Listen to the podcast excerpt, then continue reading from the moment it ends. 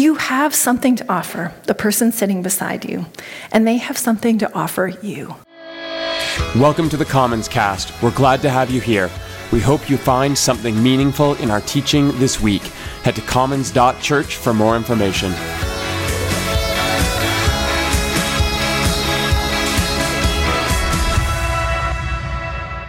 Today, we are wrapping up our series in Romans until next year, that is.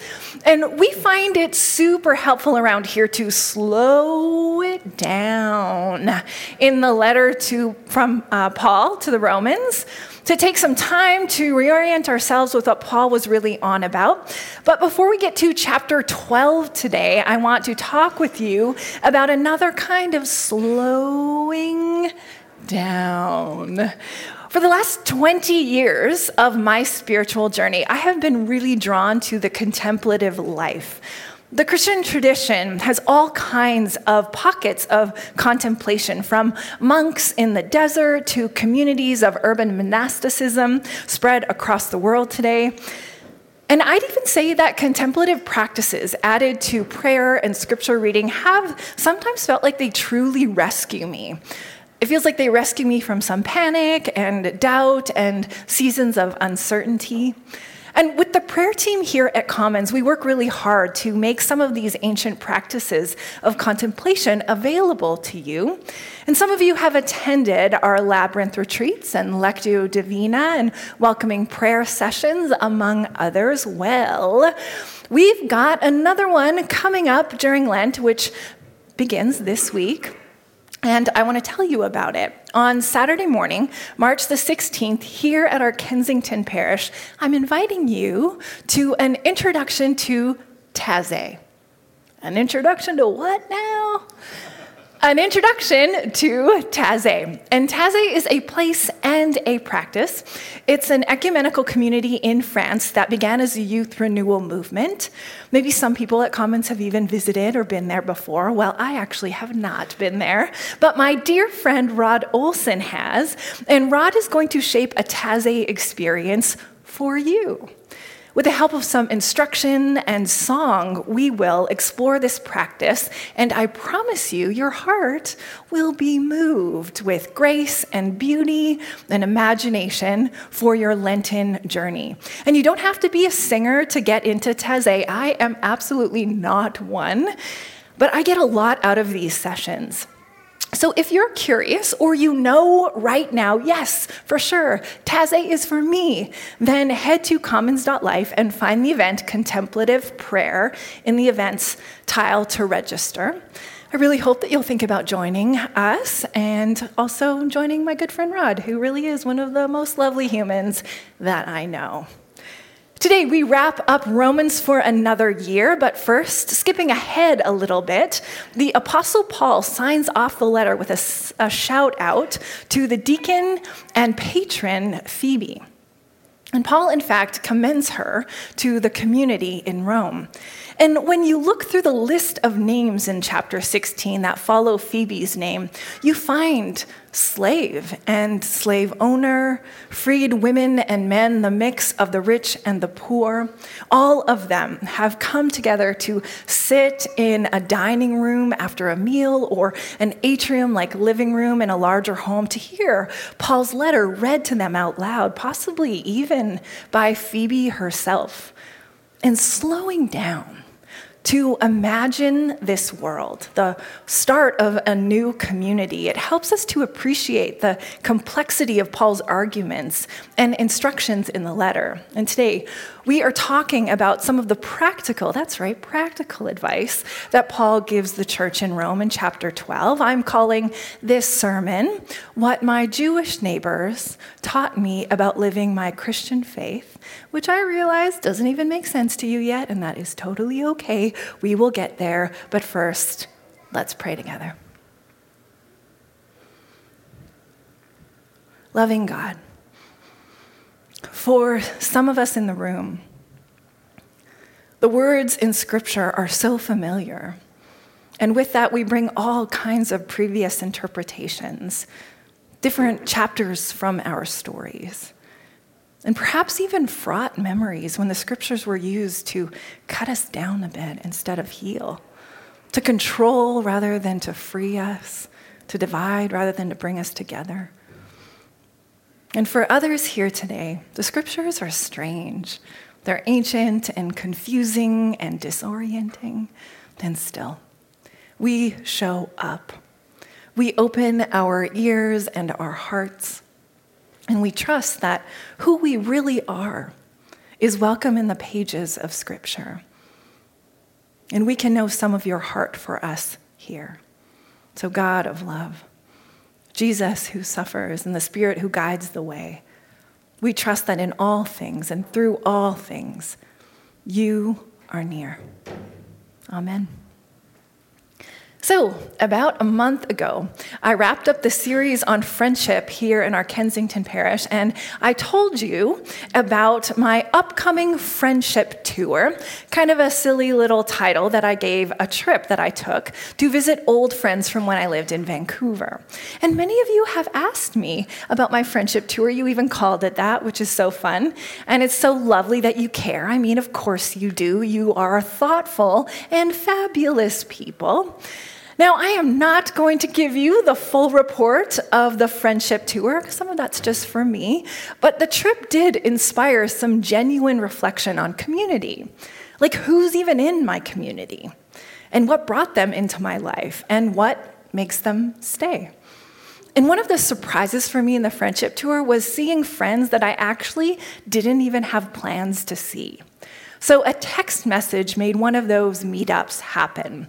It's from Dave and Tara, friends from really another time in my life. And honestly, I thought our paths were drifting apart. It's been 13 years since I moved into an East Vancouver apartment with my dear friend Angie, and Dave and Tara were our Jewish neighbors.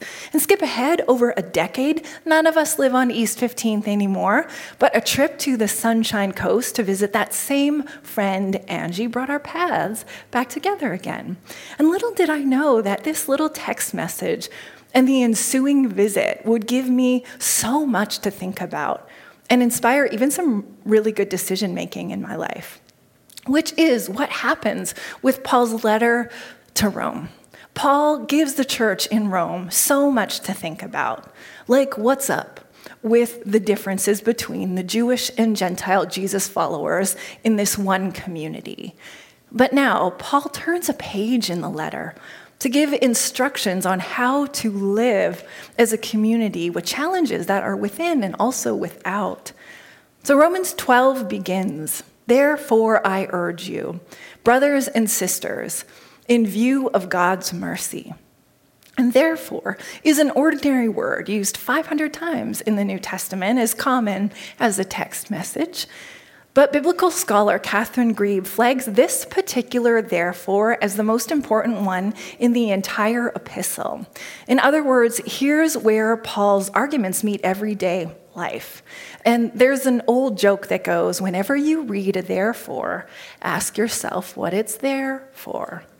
Groan.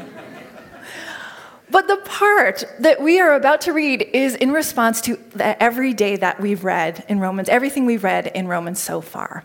And the fact that Paul says, therefore, in view of God's mercy, tells us that for Paul, this entire difficult section that we've spent the last four weeks studying is actually all about mercy. And sometimes with Paul, when you get bogged down, one of the best things that you can do is just to keep reading, keep moving forward. Because for Paul, no matter how backwards and forwards and technical or frustrated or matter of fact and intensely theological he gets, grace is always right around the corner. In my interactions, this is something that I can learn from. That wherever conversations take me, whatever emotions I feel or ways that I get a bit triggered, I want to come back to grace grace for the other person, but also grace for myself. But anyway, Paul says, in view of God's mercy, to offer your bodies as living sacrifices, holy and pleasing to God. This is your true and proper worship. Do not conform to the pattern of this world, but be transformed by the renewing of your mind. Then you will be able to test and approve what God's will is God's good, pleasing, and perfect will. Now, this is an interesting opening because our instinct is to read the passage in terms of what we've given up. When we think of body and mind, we think my body and my mind. We're conditioned by the freedom that we have to assume that everyone has the same freedom. But Paul is speaking to a culture where people are not free to think of their bodies and minds as their own. According to Roman law, only the master of the household is free. The master's wives, the slaves, the children, they are not free. Their bodies don't belong to them. So the invitation to respond to God's mercy and to offer your body gives you a right to participate. You don't have to wait for someone to tell you that you're allowed.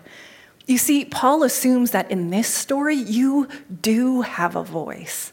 That's a profound statement because, in light of God's story and the world it plays out in, the Christian community restructures itself with solidarity instead of power structures. As theologian Jurgen Moltmann describes, I am free and feel free when I am respected and recognized by other people, and when I, for my part, respect and accept others then the other person is not a restriction of my freedom, but an extension of it. In mutual participation in the life of other people, individuals become free beyond the boundaries of their individuality. That is the social side of freedom. We call it solidarity. In other words, our response to the grace of God is to structure ourselves around mutuality rather than power and any manipulation. We no longer find our identity in who we are against or how much more stuff we have from other people or who we keep out. We find it through mutual participation in offering what we have, even if it's all that we have, to each other. This means it's okay for you to ask for help. It's okay for you to share even the saddest part of your own story. It's perfectly fine if you want to live with less so that someone else can live with a bit more. In fact, this is your sacrifice.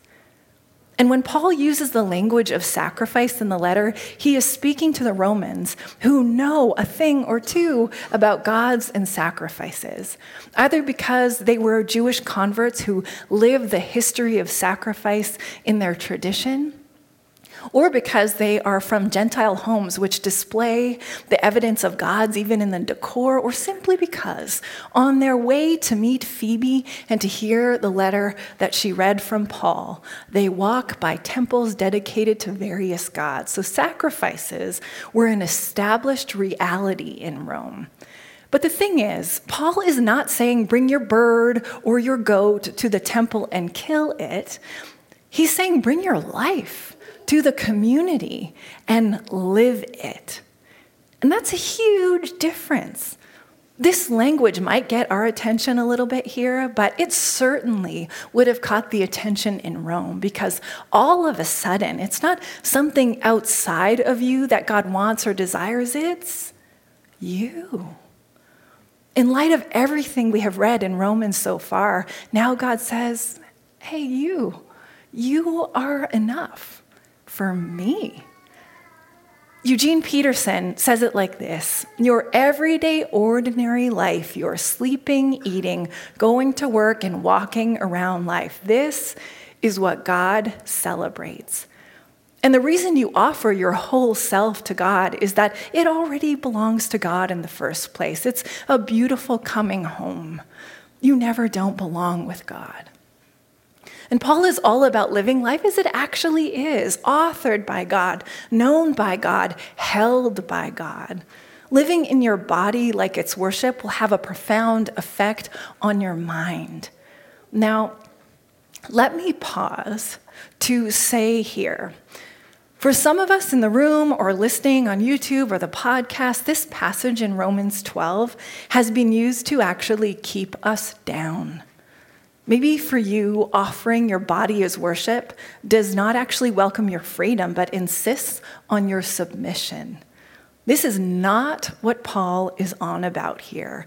Paul is not setting up a power grab to keep some people strong and other people weak. Paul is for the strength that is found in weakness and the weakness that levels the strong. So, if offering your body as a sacrifice has been anything but good news for you, hear me today. This is an empowering message for all of us. This is not a denial of your worth, it's a full bodied affirmation of it. Amen? Hello. Amen. but now Paul moves to our minds. He says, Offer your bodies as living sacrifice. Do not conform to the world, but be transformed by the renewing of your mind.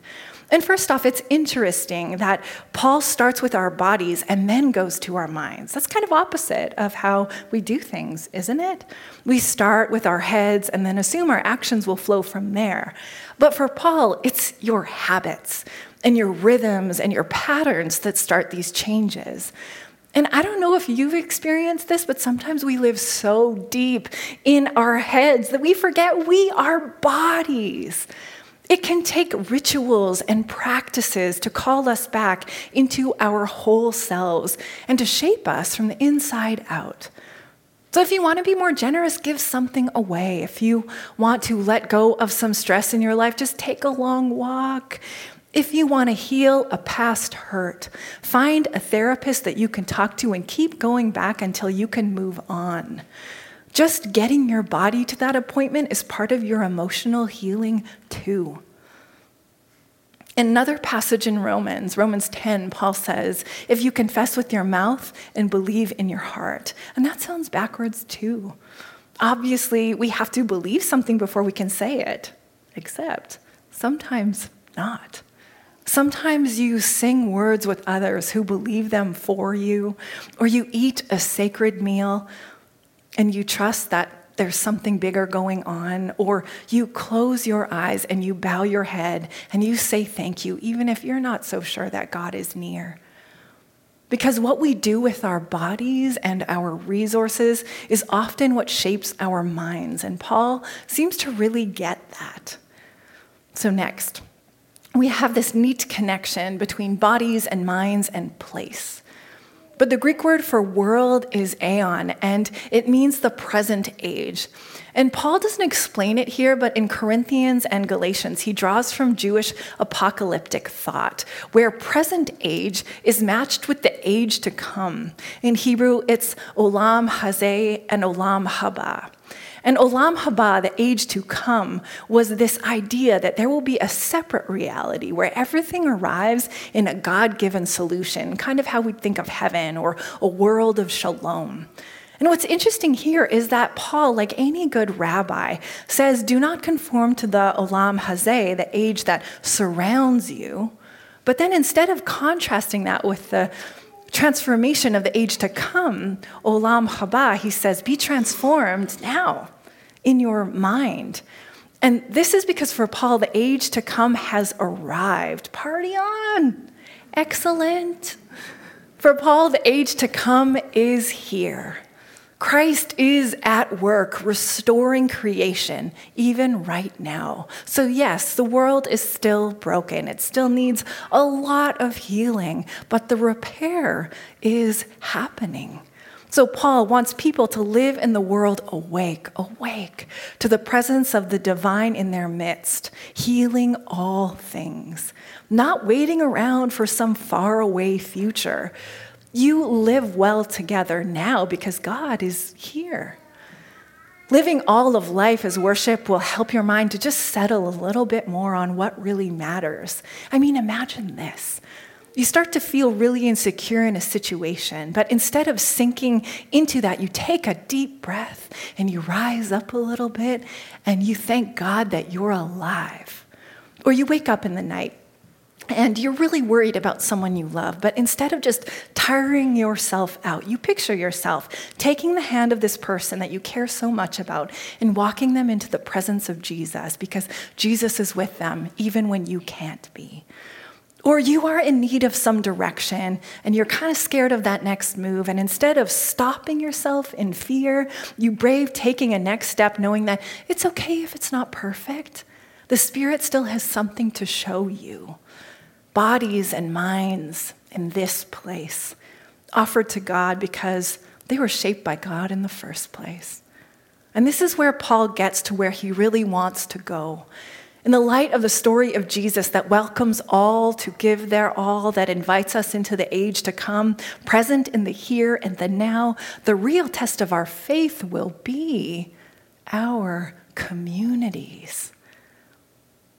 Paul says if there's any way forward for a bunch of Jewish Christians and Gentile converts, it's through the honest perception of who they really are in relation to the perfection of God. And spoiler alert, no one is perfect, and we're incomplete without each other. Paul writes, For by the grace given me, I say to every one of you, do not think of yourself more highly than you ought, but rather think of yourself with sober judgment, in accordance with the faith God has distributed to each of you. For just as each of us has one body with many members, and these members do not all have the same function, so in Christ, through many form one body, we form one body, and each member belongs to all the others. We have different gifts according to the grace given to each of us. If your gift is prophesying, then prophesy in accordance with your faith. If it is serving, then serve. If it is teaching, then teach. If it is to encourage, then give encouragement.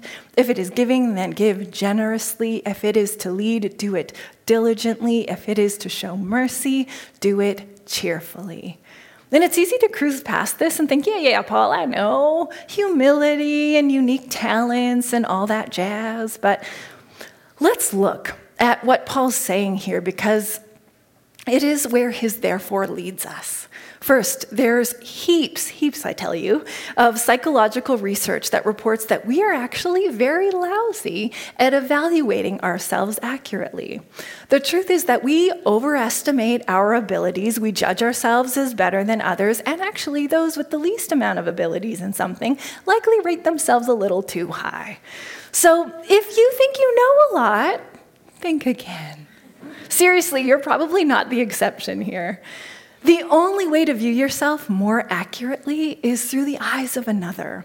Honest feedback from the people around you and constant learning from others will take you out of your inaccurate self perception and help you better function as you actually are. Try it this week. Ask someone in your life how they see you growing or how they see you staying stuck or just needing a little bit of help. Maybe you'll be corrected. Maybe you'll be affirmed. Either way, listening to what others have to say will open you up to community and all of the ways that community profoundly shapes you. You have something to offer the person sitting beside you, and they have something to offer you. And for the rest of the chapter, Paul launches into a style of writing called paraenesis. And paraenesis is found in Jewish and Greek sources. And basically, what the author does is pile up a bunch of ways that this can land for you. So Paul's made his argument, and now it's time to actually live it. But he doesn't just leave you hanging, he gives you a bunch of ideas. He says, don't just pretend to love each other, actually love each other. Hate what is evil, cling to the good, preference the experience of the other. Live your zeal, your spiritual excitement through your service. Rejoice in hope, be patient in hard times, pray, pray, pray. And there you have it a bunch of ideas for how to live the stuff that Paul writes about. Now, we don't often see it all at once, the way that our friendships and relationships and communities are shaping us. But we've come to see that for Paul, grace is around every corner, and that could be the next turn that you really don't see coming. Like the visit to my friends on the coast that I wasn't actually planning to have. For over a decade, the people I moved into a house beside have been teaching me and showing up for me and honestly, honestly reflecting me back to myself.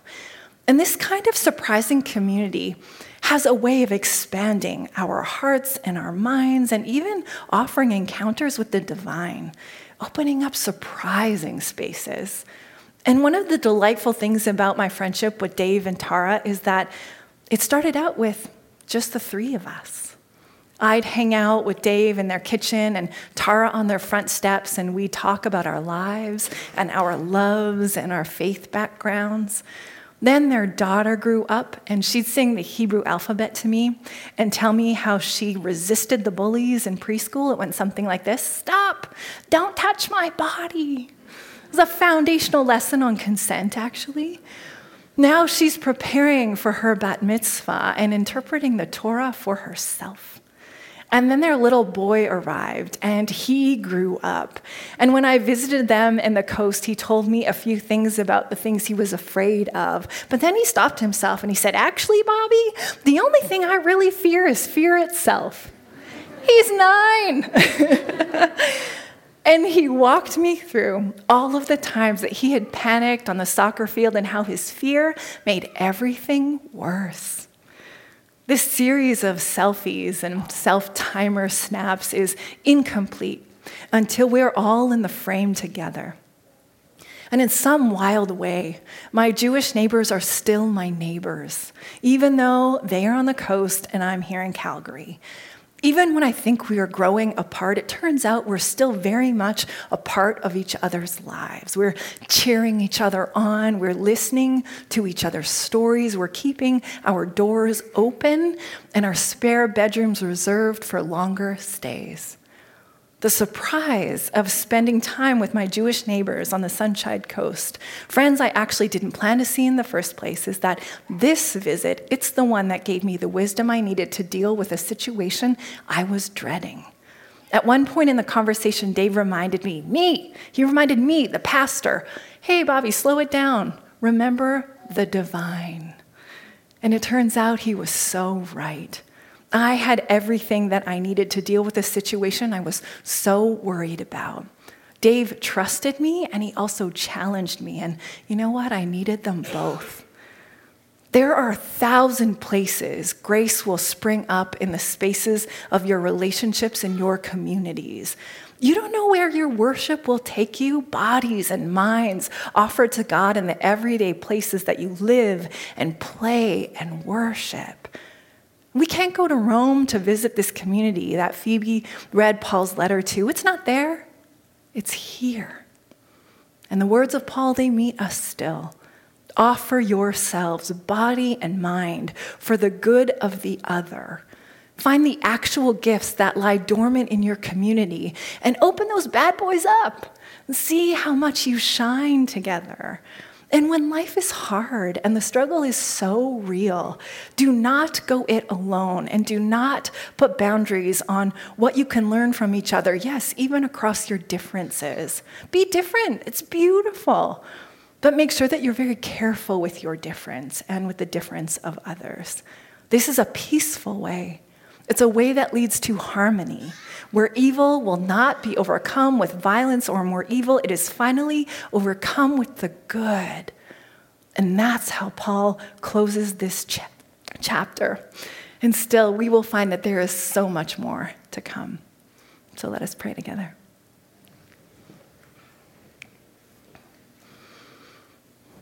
Loving God, as we've walked through this letter again this year, you have met us with grace and imagination and great big thoughts about who you are to us, to our neighbors, and to our world. Help us not to step back from the world that we live in, but to step into it with open and curious hearts to experience your work that is in our midst. There is enough love and trust and beauty to go around. There really is.